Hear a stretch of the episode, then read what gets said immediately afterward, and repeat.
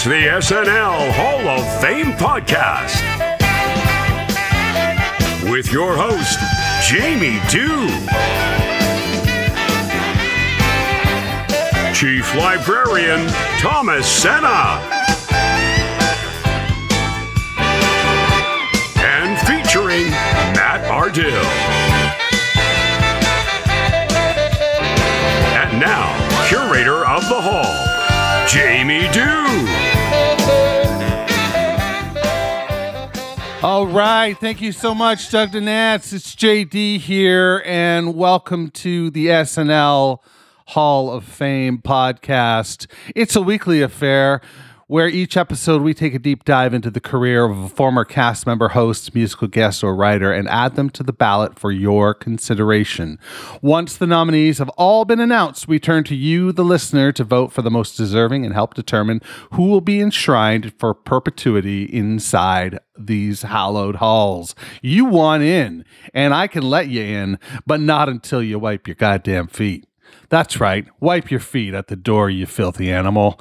How are you doing today? I am I'm I'm actually really great. Thanks for asking. Uh, um, we've got a barn burner of a show today. It is uh, Justin Renwick joining Thomas Senna in conversation about the very intriguing John Belushi.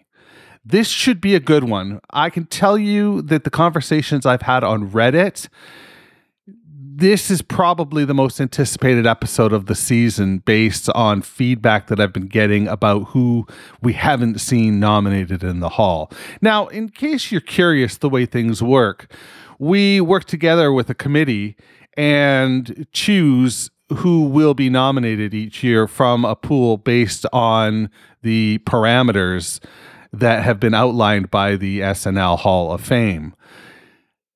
Once those uh, selections are made, we, you know, sort of piece them together and produce a, a podcast and we make that show and we, you know, put them out every every week and and you get to listen. And that's great. But the real key here is the voting. And the voting is coming up real soon. In fact, next week we are nominating Amy Poehler on the show. And then Tuesday, the 23rd of May, voting will begin. And it will run through to June 17th. So you will have from May 23rd to June 17th to cast your votes, to cast 15 votes 15 votes, up to 15 votes, I should say, for the SNL Hall of Fame. It's exciting. After Amy Poehler, we'll do a few roundtables and then we'll do the reveal. And the reveal is uh, quite exciting. Uh, I'm really curious to see if any of our legacy uh, holdovers make it this year. There's Dave Grohl is really close. Lonely Island is super close, and Lonely Island should be on it should have been, you know, a first ballot Hall of Famer as far as I'm concerned, but uh, I don't control the vote. So there's that.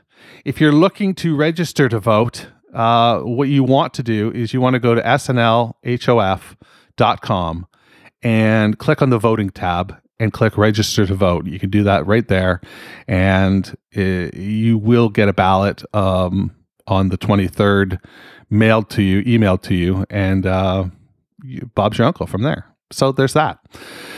Let's uh, go over and talk to our friend Matt in his Minutia Minute Corner and learn a little bit more about Mr. John Belushi.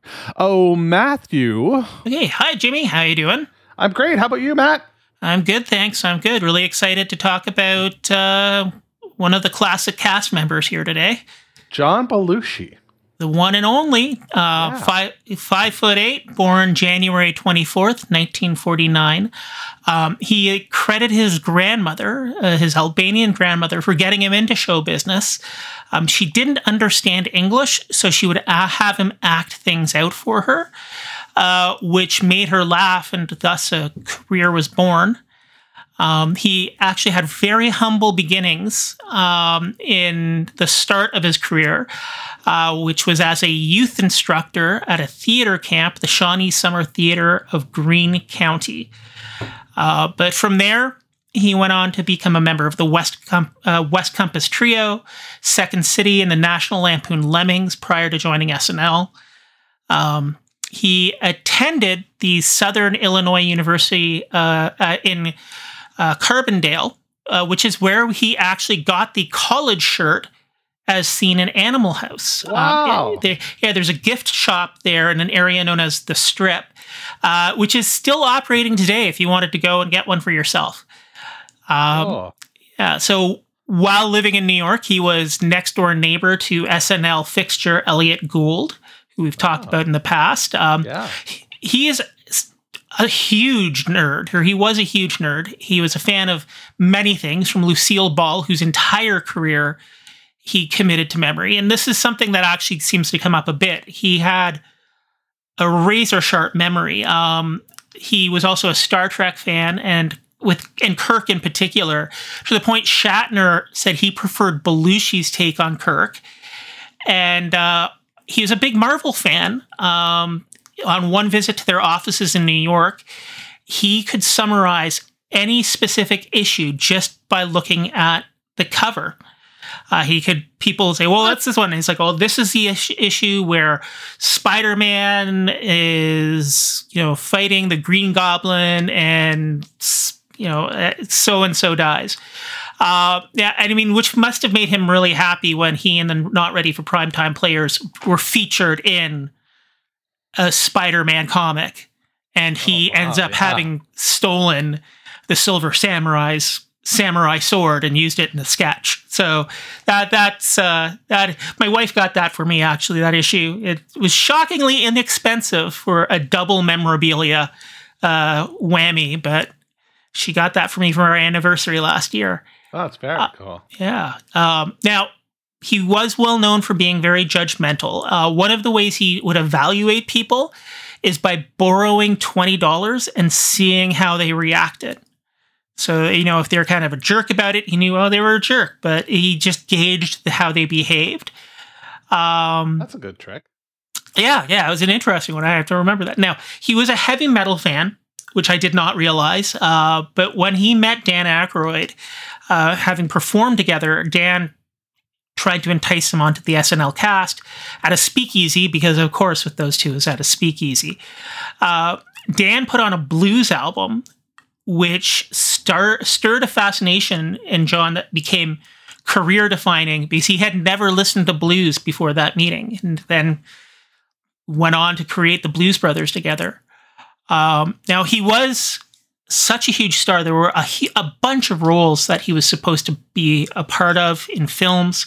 Peter Venkman was originally written for him. Um, he was replaced by James Wood in Once Upon a Time, or James Woods in Once Upon a Time in America on his passing, and was to appear in an adapt- adaptation of Fear and Loathing in Las Vegas with Aykroyd uh, many more projects. But one of the more interesting, given it kind of ties back to his time on SNL, um, Harold Ramis was guest hosting an episode of Siskel and Ebert and discussed how it was John's dream to play Ludwig von Beethoven in a film, uh, which is a weird one, but given he played him on the show, I guess you know that could have been a technically an SNL spinoff. Um, now, he, sorry, go ahead. Yep. Okay. So he had the nickname of America's Guest, as he had a habit of knocking on strangers' doors, entering their homes, and eating things from their refrigerator. And then crashing out on their couch. Um, this never resulted in any problems because he was so well known, but speaks to how different the 70s were from today. Um, Now, he required an income of between 500 and a th- um, thousand and a million dollars a year to maintain his lifestyle and his entourage. Um, now, while he would often make use of strangers' generosity, he himself was also very generous, lending large sums of money to friends and family. Towards the end of his life, his manager pushed him to start collecting on these debts, but John refused. Uh, now, he is buried in Martha's Vineyard, where his epitaph reads, He made us laugh, and now he can make us think. But his grave was so popular with visitors, they moved his uh, casket to an unmarked grave in a quiet corner of the cemetery, after which his fans posted a new epitaph based on his catchphrase. He could have given us a lot more laughs, but no. that is John Belushi. That's great. Take it away, Thomas.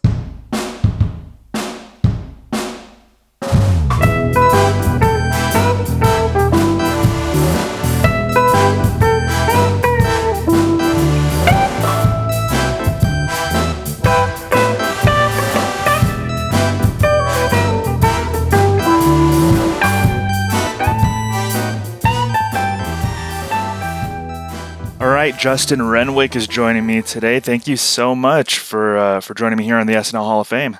It's my pleasure. Thank you for having me. Yeah, so this one is is a big one to me. This is a, a probably to a lot of people. The legendary John Belushi we'll be talking about. So he was on SNL 1975 to 1980, part of the original cast. Um, he mean, he seemed to be made for sketch comedy and had a lot of reps before he started at Saturday Night Live. So can you talk about kind of his path Mm. to SNL and his prior work in sketch comedy? So, if we go, we could go way back to like high school, uh, which Mhm. is where I think where he caught the acting bug. He was a, a very accomplished athlete. He was a football player. He was a drummer. Uh, he was in a band that actually released a single, believe it or not. And uh, to show what a small world Chicago and the greater Chicago area is, because he grew up, he was born in Chicago, but he grew up in uh, Wheaton, Illinois. He knew uh, Dick Blasucci, who was somebody he would also work with at Second City.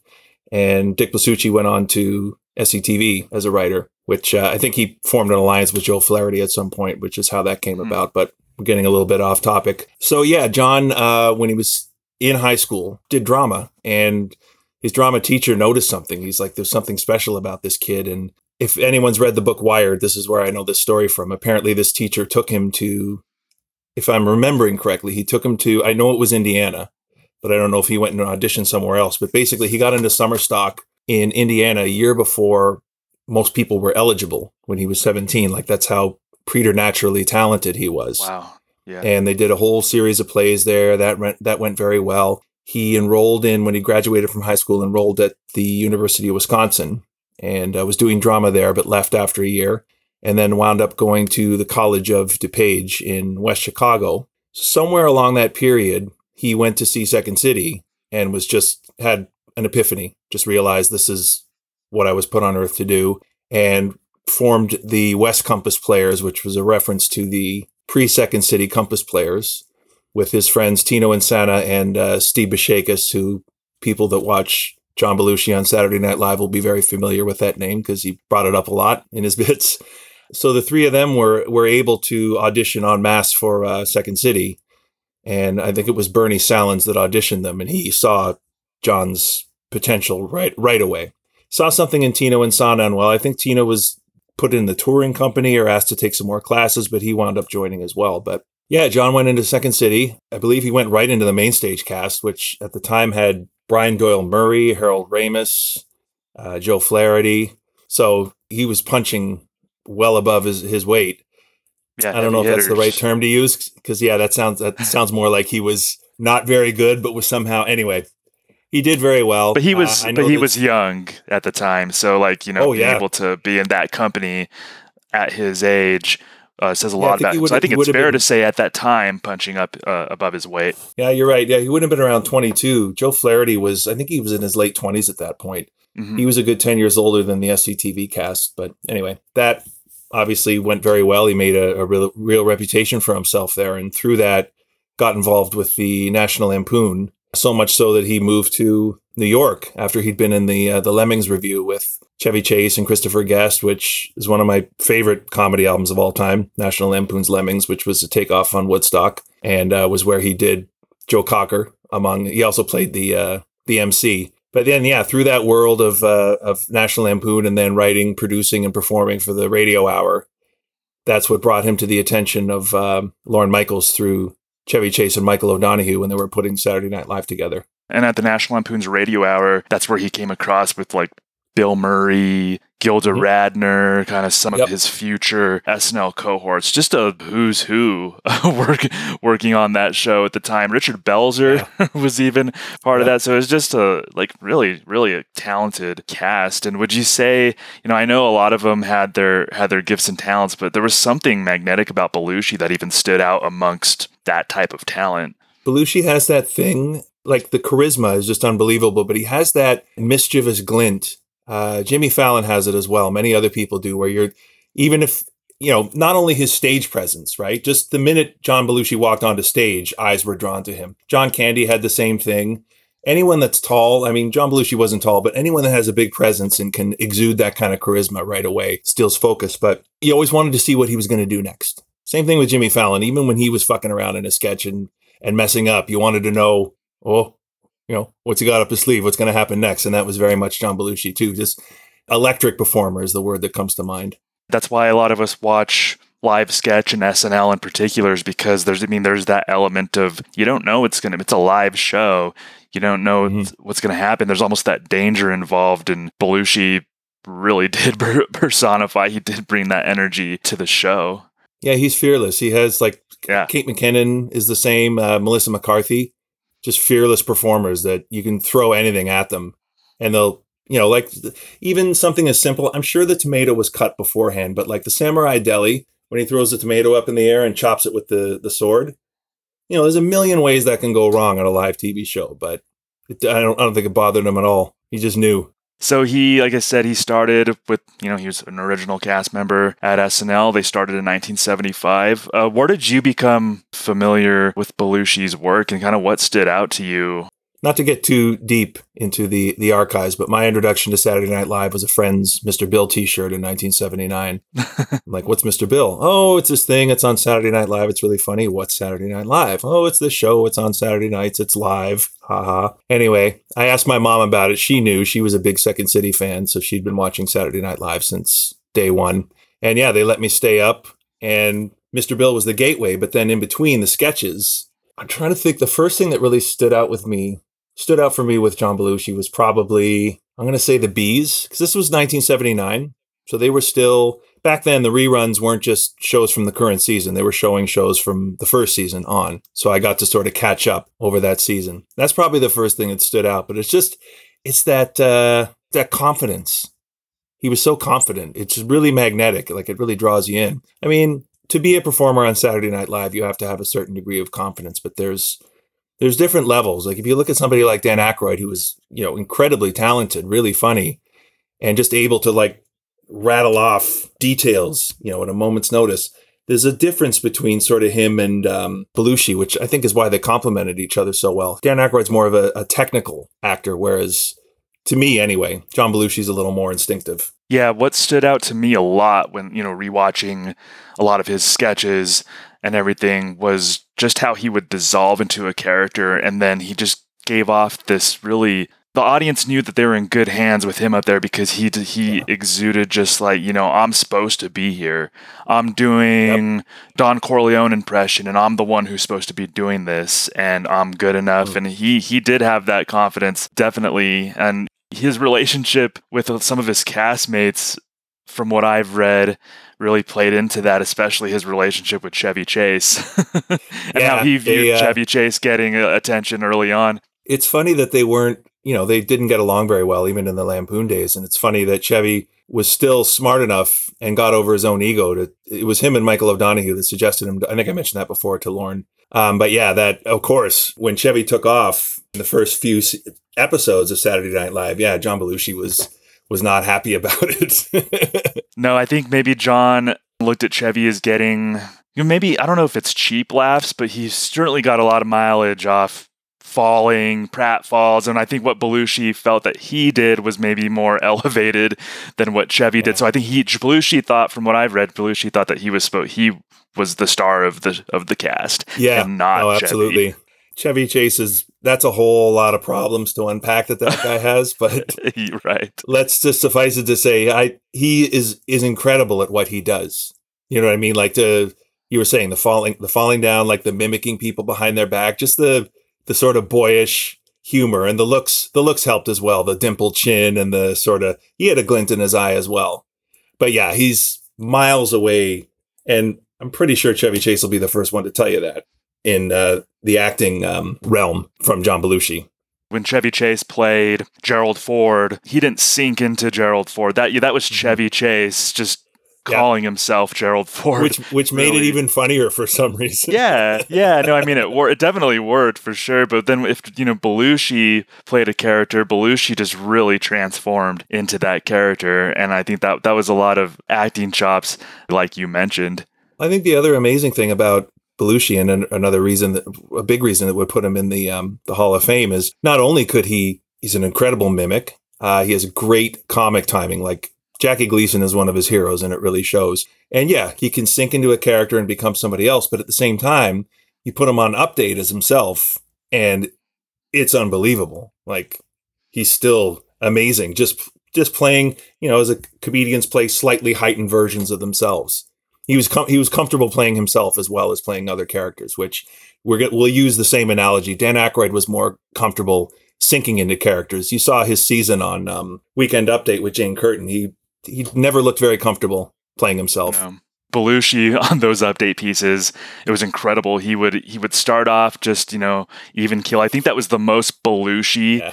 The most human, for lack of a better term, that I would see Belushi on the show. But then he would go Mhm. from zero to 100 in like two seconds. The whole the luck of the Irish rant. The famous Yeah. one that he had on I was Weekend just, I Update, was just and, thinking the- of that. and you know it starts off level-headed, Well, it's uh, that time again. St. Patrick's Day has come and gone, and, well, the sons of Ireland are basking in the glow. You know, when I think of Ireland, I think of a lot of colorful Irish expressions like top of the morning to you, kiss the Blarney Stone, may the road rise to meet you, may you be in heaven an hour before the devil knows you're dead. I'd like to smash you in the face with my shillelagh. Danny Boy, Begorra, Wail of the Banshee, and Whiskey for the Leprechauns, Whiskey for the Leprechauns.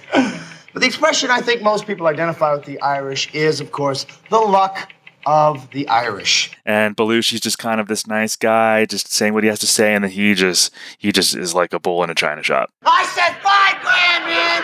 I said, hey, man, I never even seen five thousand dollars in my life, so don't ask me for it, man. You ask your mother? Which is a dumb thing for me to say because his mother just died. Now, I got right now. I got this drunken Irish junkie who wants to kill me because of what I said about his mother being in terminal dreamland. You know? Oh, tell one thing, but just leave me alone. One thing. They love their mothers, boy. Oh, they love their mothers.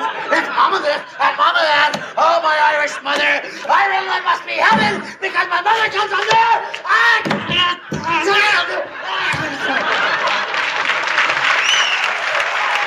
He would do like a like an army roll off the desk, and then Yeah. he, you would never see him after that until the next sketch.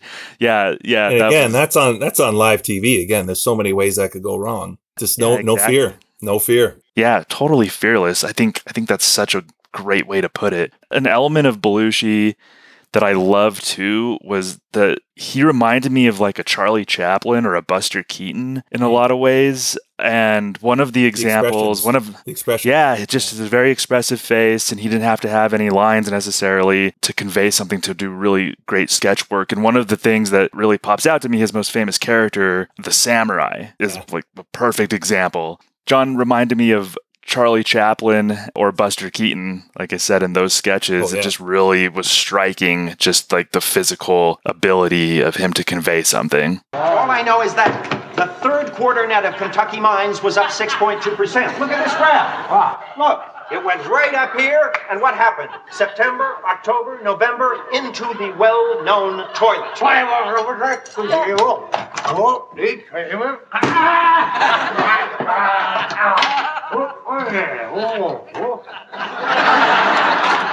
I see what you mean, but but I need security. That's the point. I'm sure you're aware of this, and other listeners maybe as well. That that was based on um, Toshiro Mifune, his character in Yojimbo, and they called the samurai. His name was Samurai Futaba, and that was his audition piece for Saturday Night Live. The the samurai pool hustler I don't know if it was his, probably his wife in a remembrance was saying that, yeah, right. He was in the apartment messing around with that character for a while with a bathrobe and he'd grab the dowel from the, like the clothes rod from the closet, use it as a, as a sword. And if I'm not mistaken, in the audition, he used that obviously as a pool cue.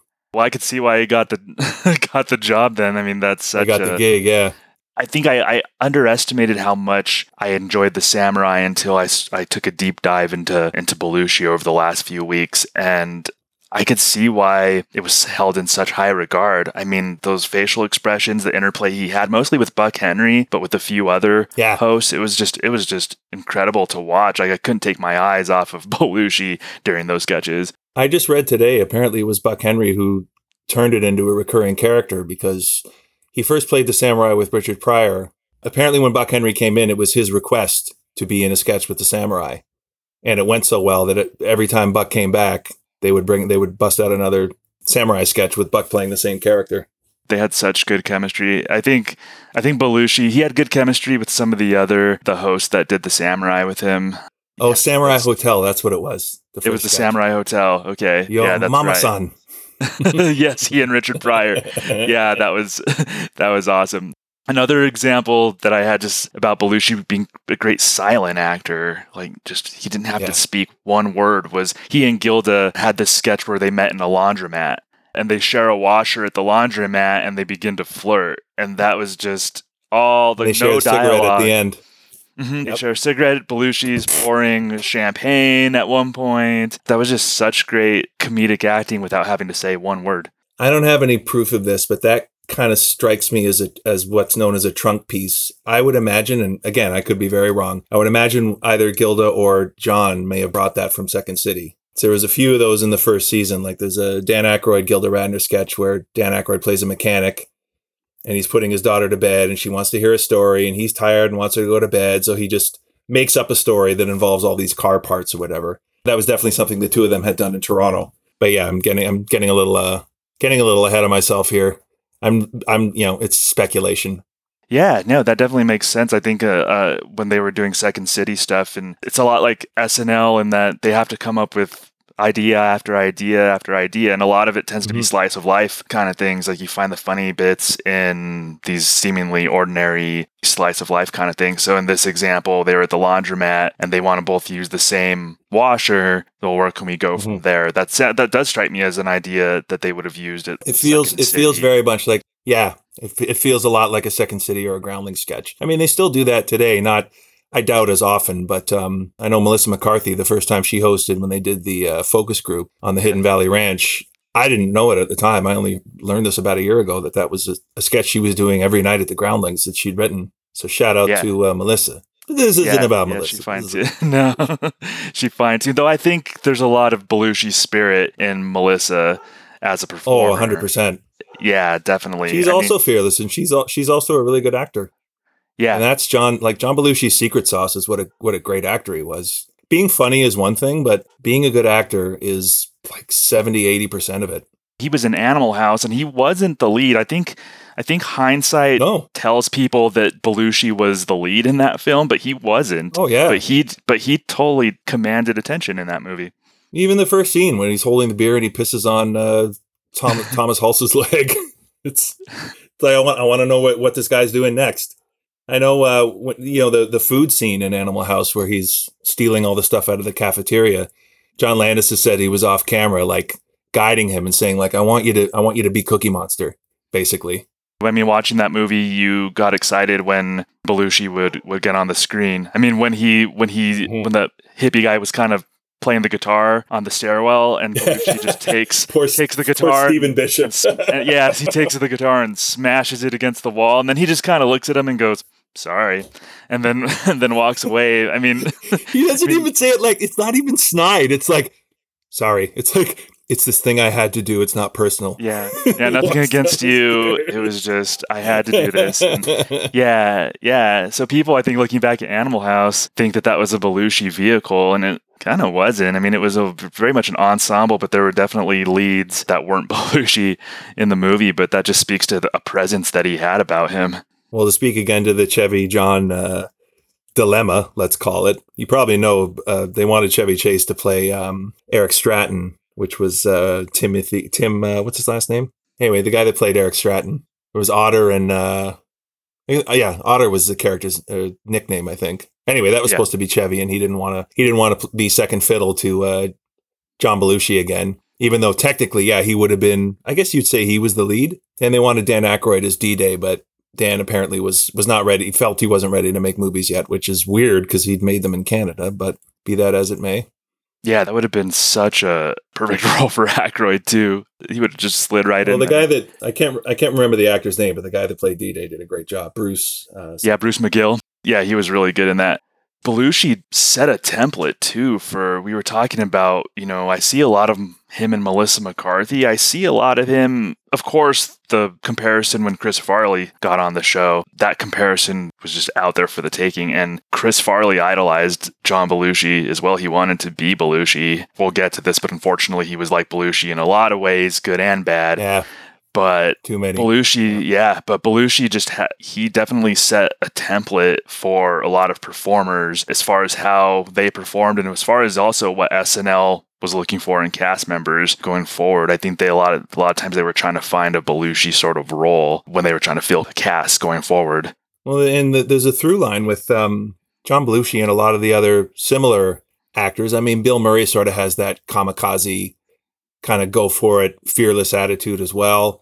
John Candy, who's uh, and Bill Murray and John Candy are also both incredible actors, and even Chris Farley. The through line there is a guy named Del Close who Mm. was in uh, the Compass Players. I think he was in the St. Louis. There was an offshoot in St. Louis, and then eventually everything morphed into Second City. And Del also worked with Second City for quite some time, and then years later went off and started Improv Olympic with um, is it Charna Halpern? They all received the tutelage of Del Close, and I think he helped. I mean, stuff is there, but I think he helped bring that out in them as well. Yeah, for sure. Del Close, like a lot of people look at him as the godfather of, of improv, mm-hmm. especially. He worked with so many great improv and sketch actors. So so a lot of these conversations point back to Del Close in a lot of ways Yeah. for sure. And I think, you know, when when they hired Farley, of course everybody was said, you know, they they found their Belushi. Uh when the Horatio Sanz started on the show, I Yep. think people made a lot of those comparisons. And even Bobby Moynihan, they said, Oh, that's the Oh, Belushi for sure, yeah. or Farley archetype. So that's just, you know, John Belushi setting a template and uh, just and an example for the show as far as what works on the show and what Lorne was trying to find. So, what are some other characters or sketches or performances on SNL that you think our listeners should familiarize themselves with when discussing Belushi? So getting back to the bees, I mean, the bees weren't weren't a great sketch. They were just stupid, but it was just funny seeing everybody dressed up in bees costumes. But the good thing that I think that came out of the bees was King Bee. John Belushi and Dan Aykroyd is a you know it, was a kind of a proto Blues Brothers. Uh, they're dressed up in the bees costumes. They got the shades on. Dan's playing the harmonica. They're playing with the Howard Shore band. That was the Saturday Night Live band at the time, and they do Slim Harpo's King Bee. And you know, John in the middle starts doing cartwheels and all kinds of other acrobatics, and then it ends with him doing that. When your man is doom, when your man is doom, when your man is just go, getting crazier and crazier, and then getting up and falling off the stool. Well, I'm a king, babe. I want you to be my queen. Yeah. I'm a king, babe, baby. Want you to be my queen. Well, together we can make honey, baby. The world has never seen. Okay, let's buzz a while. A buzz, buzz. A buzz, buzz. A buzz, buzz. buzz, buzz, buzz. Well, sting me, baby. Yes, it kind I of think is one that's- of his trademarks. I think that's the place to start. I think there's there's other sketches that are that are worth mentioning where he would try to show off his acting. You know, in the early days of Saturday Night Live, and even further along, but they don't really do them anymore. There were always these little, almost one act plays. You know, some of them were were dramatic, didn't even have any any comedy in them. And John seemed to be featured in a lot of those. He was there's one he did on the Sissy Spacek show, which I think was in the third season. That's worth watching. When that didn't work, that didn't help you find your manly powers, I started thinking about dead people and and if dead people secretly watch to see if you go to their funeral. You looking at certain parts of my body And you thinking the word dead? Well, no wonder. If you're wondering why there is no wonder, well, there is no wonder. You know, I have been with, if you know what I mean, a semi professional singer. I know. I have had adult relations with a semi professional singer. I know. Not to mention many others. Only to mention the one that proves to a man who has been to Houston and left behind a satisfied semi professional singer. He goes toe to toe with with Sissy, and they both come out looking very good. You get the sense that John, you know, relished being able to play opposite those great actors. I'm, I'm reminded of the dueling Brandos one Yep. that he did with Peter, Peter Boyle, Boyle. where they, they traded Brando impressions. I could have been a contender. I could have been someone instead of a bum, which is what I am. Let's face it, Charlie.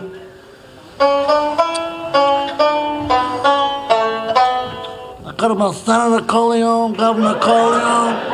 There wasn't enough time, Michael. And you can tell Belushi was probably just having such a good time trading those with Peter Boyle. Peter Boyle, another Second City Chicago alum. Yeah, they were probably super comfortable working with each other. And there's that, and uh, Joe Cocker, of course, and especially the Joe Cocker he did to Joe Cocker. That's right. Yeah, one of the first kind of celebrities who gets impersonated walk-ons in, in Yeah. SNL. Yeah, that that kind of became a thing a lot in the 90s. Yeah, that Joe Cocker was great. He did that really early too. You said that he had auditioned with it. He did that first in the third episode of season 1. Yeah. Yeah. the, the Rob Reiner episode. And there's another thing I, w- I was just going to bring up that's also from the Rob Reiner episode when they um, they're dressed up as the bees and Rob has to tell them the bee sketch has been cut. I'm sorry if you think we're ruining your show, Mr. Reiner. But, uh, see, you don't understand. We didn't ask to be bees. You see, you, you've got Norman Lear and a first rate writing staff. But this is all they came up with for us. Do you, do you think we like this? No. No, Mr. Reiner. But We don't have any choice. That's one of the first time he did one of those. I don't I don't think there was a but no in it, but there could have been. That was laying you know laying the groundwork for those character for those uh, bits that he would do, where he'd become increasingly frustrated with somebody. I could have gone out and done this, but no. yeah. Oh my gosh. And there's also in season three, uh, the Olympia Cafe. I think that's another one that uh, one of his Oh famous ones from SNL that we should probably hit. It was him. Bill Murray played a great role in that. What do you remember about watching him in the the Olympia Cafe sketches? I love the history of those sketches. I think it was Don Novello had come in as a writer in season three, and he brought that idea because he and John were both familiar with the um, the tavern in Chicago that it was based on. I think it was the Billy Goat Tavern. That's basically what happened. You know, cheeseburger, cheeseburger, no no no fries, chips, no Coke, Pepsi, all that kind of stuff. And John could also draw on his uh, background because his father was a restaurant owner, so I'm sure a lot of it came from that as well. But even the um, the decision to make the owner Greek and he appeared in a, a season two sketch as that character Oh, on one of those uh, Jane Curtin talk shows, even before they did those sketches. And yeah, I, I I know in the history of the family they were Albanian, and apparently in you know Chicago in the 40s or 50s that was still considered too ethnic. So they would often pose as Greek to avoid uh, to avoid trouble. yeah. I didn't know that. I guess that's where that comes from. Yeah. Yeah, the Olympia sketches were very um very ambitious. Like to have a working grill. And if you've ever been Right. to Studio 8H, like it's it's not huge. No, no, it's not. I know. Yeah, rewatching those because I, I was fortunate enough to be able to in the spring of 2022 go see SNL in person for the first time, and so oh, good it's kind of Did you see yeah. the dress or the or the or the we saw a dress rehearsal. Getting a perspective of actually how small that studio is, and then going back to watch sketches, and like you said with the Olympia Cafe, for example, they've put a, the- a working grill. They had, you know, it Mhm. seems like elaborate for how small that studio is, for sure. And John in those sketches, he seemed to me like he was the run, the one who was anchoring the sketch and kind of running things and taking it Oh, for sure. here to there, you know, and, and he would interact with maybe Jane Curtin as an annoyed customer or Bill Murray as the sheepish worker, but it was John's sketch that he was just controlling. Come on, come on, come on, come on. We got all day. We ain't got all day. Okay, we gotta have a thorough, thorough. Okay, what are you gonna have? Uh, I think I'll have grilled cheese and a Coke. Uh, grilled cheese? No grilled cheese. No grilled cheese. Uh, cheeseburger and Coke. Uh, no coke. Uh, Pepsi. Okay, uh, Pepsi and French fries. No fries. Cheap. Okay, cheap. One cheeseburger, one Pepsi, one cheap. Cheeseburger. I'm sure he's playing a version of his father there. Oh yeah, yeah, absolutely. You can tell that's that's just effortless. Another sketch that's a pre-tape that's just lived in my brain since I was a kid and saw it. That sort of showed Belushi's more kind of human, relatable side was the little chocolate donuts. A spectacular time. A new world's record. Unbelievable. What a day for John Belushi. I logged a lot of miles training for that day, and I downed a lot of donuts. Little chocolate donuts. They taste good, and they've got the sugar I need to get me going in the morning. That's why little chocolate donuts have been on my training table since I was a kid. Little chocolate donuts. The donuts of champions. and that was more so uh, because I don't feel as a viewer, and this is a compliment to Belushi because, like I said, he would sink into his characters, but I never felt totally like I knew who he was as a human being in a lot of ways. Contrast that with Chris Yeah. Farley, whose human nature just oozed out. But with Little Chocolate Donuts, that was one of the mm-hmm. times where I kind of saw relatability in Belushi. Yeah, I think my first was I think it's during the first season. They would do bits sometimes, I guess maybe to fill time, like they'd have Gilda Radner do her, you know, what Gilda ate segment, or just say, you know, hey mom, you can go to bed. I'm not in the show this week. But uh, there, there was one where John Belushi came out and tried to sell a bunch of his old records, yes, yes. but it was just him playing himself, honestly, with I'm sure albums that he owned, yeah. and that's yeah, I kind of got a, a better sense of him from that. Rewatching a lot of his stuff, I love getting those those moments here and there of like, oh, I think that's Belushi. I think, Yeah. I th- yeah, I think that's hi who he really is, kind of coming through. But he he was, I think he was consciously didn't, you know, I think he liked to play characters rather than I'm gonna play. Yeah. A version of myself, which is a testament to him. My gosh, like we said, he was Mhm. so so great at that.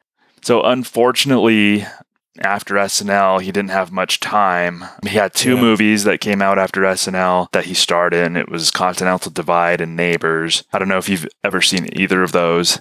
I've seen Neighbors. I've never seen Continental Divide. I've always wanted to, but just haven't got around to it. But I only recently saw, even to go back, uh, Old Boyfriends from uh, 1978, where he plays basically a more spiffed up version of uh, of Jake Blues.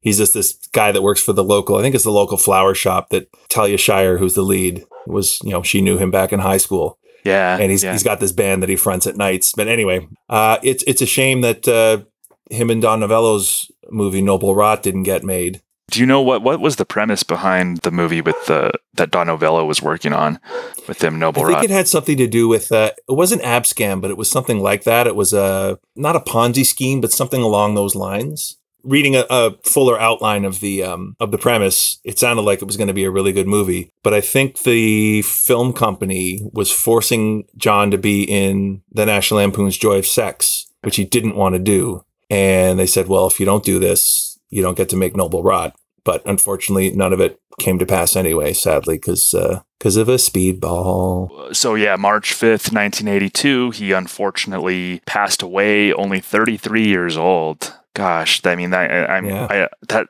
must have sent shockwaves through the comedy world and through Hollywood in general. I can't imagine. And even the people, like the people that were there that day, like Robert De Niro was there, uh, Robin Williams was there.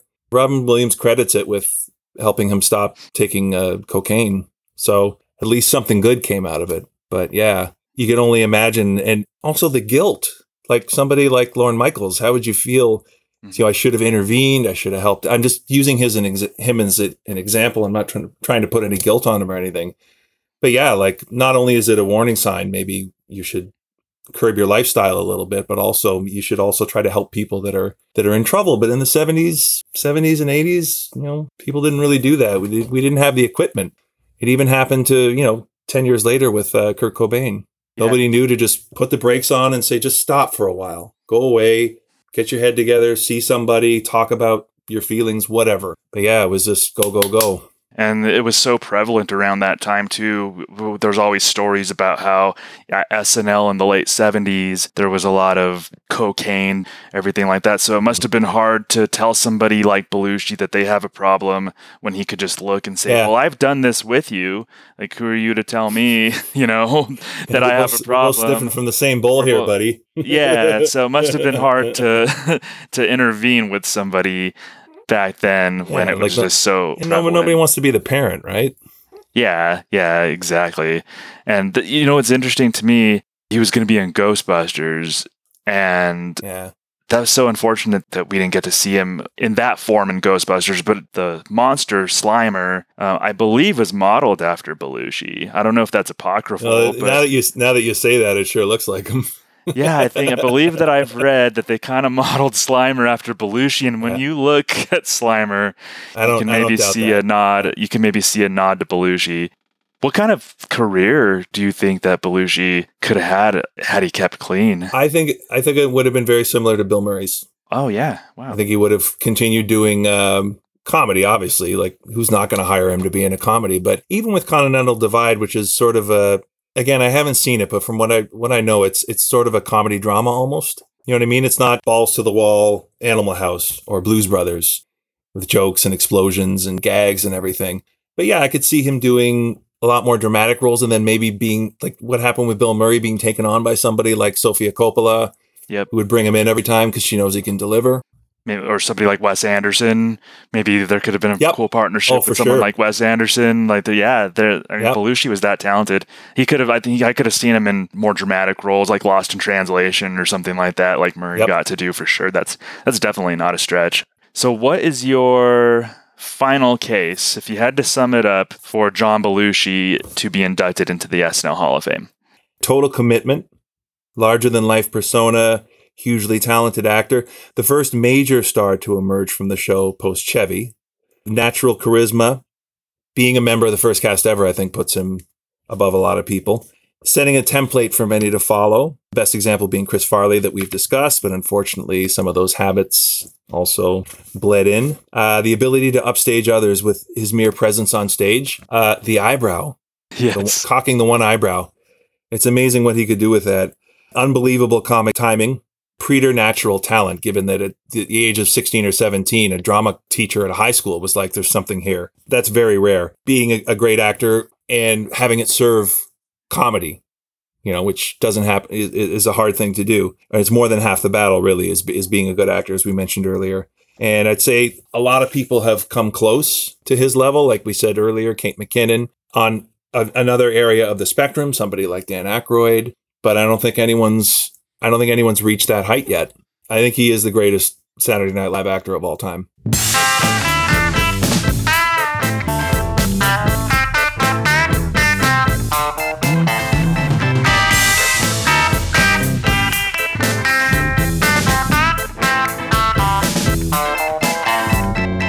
So there's that. I want to thank Justin Renwick. I want to thank Thomas Senna. I want to thank Matt Ardill. I want to thank you for listening. But before we go any further, I want to listen to a sketch. I want to listen to something that Belushi did that seals the deal, that makes me feel that he is a legit absolute Hall of Famer. I think that Justin's comment that he's the greatest SNL actor of all time is is a bold statement. A bold statement. There have been a lot uh you know, one who joined just 3 years after Belushi left is Eddie Murphy. And I don't know how you get bigger than Eddie Murphy. So ah, you know, is Belushi a Hall of Famer? Yeah, I think so. Uh, is he a first ballot Hall of Famer? Likely, uh, like very likely. Um, is he the greatest of all time? I don't know you know maybe that's another podcast for another time but let's listen to this sketch now and get a better sense of what mr belushi brought to the table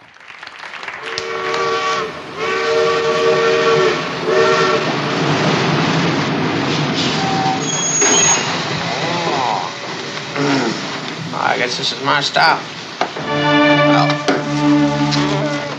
well.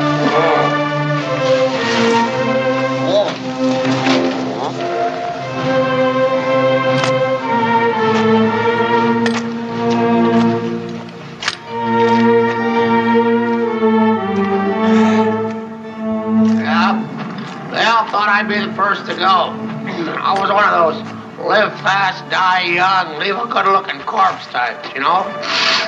But I guess they were wrong. Here they are. All my friends. This is a not ready for prime time cemetery. On up.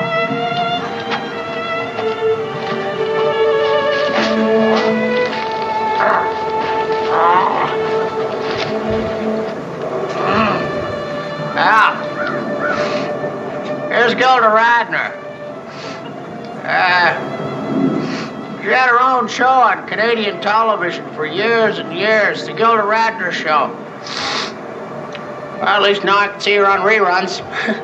Cute as a button, God bless her. Here's where Laraine is. They say she murdered her DJ husband. Then uh, moved to the valley in California and had a pecan farm. She was this big when she died. Jane Curtin. She married a stockbroker, had two children, moved upstate New York. She died of complications during cosmetic surgery. This is Garrett Morris. Now, Garrett, Garrett left the show, then worked in the Black Theater for years. And he died of an overdose of heroin. There's Bill Murray. He lived the longest 38 years. Well, he was happy when he died, though. He just grown his mustache back. Probably still growing. Over here's Chevy Chase. He died right after his first movie with Goldie Hawn. Over here, Danny Aykroyd. I guess he loved his Harley too much. It clocked him at 175 miles an hour before the crash. It was a blur. I had to be called in to identify his body. I recognized him by his webbed toes. Well,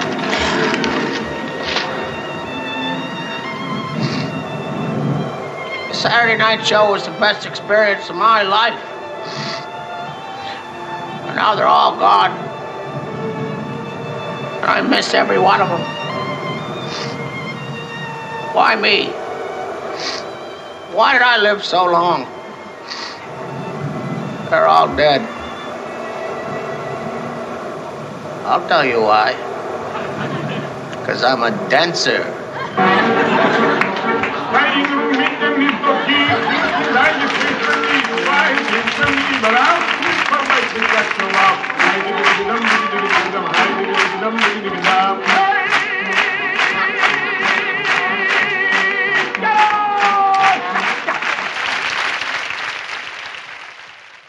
That was Don't Look Back in Anger, directed by Tom Schiller.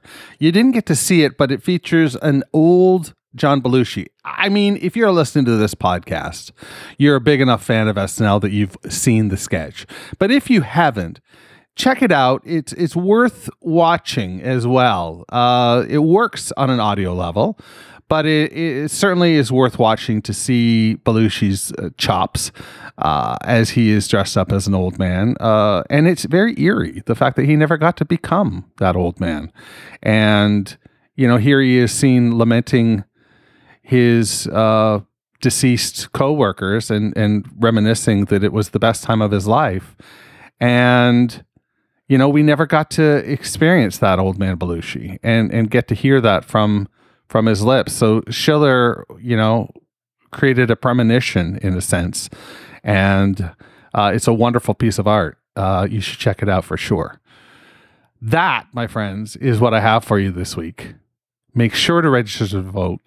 SNLHOF.com. Click on the voting tab. Click register to vote, and you'll be in. Voting begins the 23rd of May, wraps up the 17th of June. And on the 19th of June, we will induct the class of season three. So, on your way out, if you do me a favor, as you're walking past the weekend update exhibit, turn out the lights because the SNL Hall of Fame is now closed. Thanks for listening to the SNL Hall of Fame podcast. Make sure to rate, review, share, and subscribe to the show wherever you get your podcasts. Follow us on social media at SNLHOF. This is Doug Denant saying, This is Doug Denant saying, see you next week.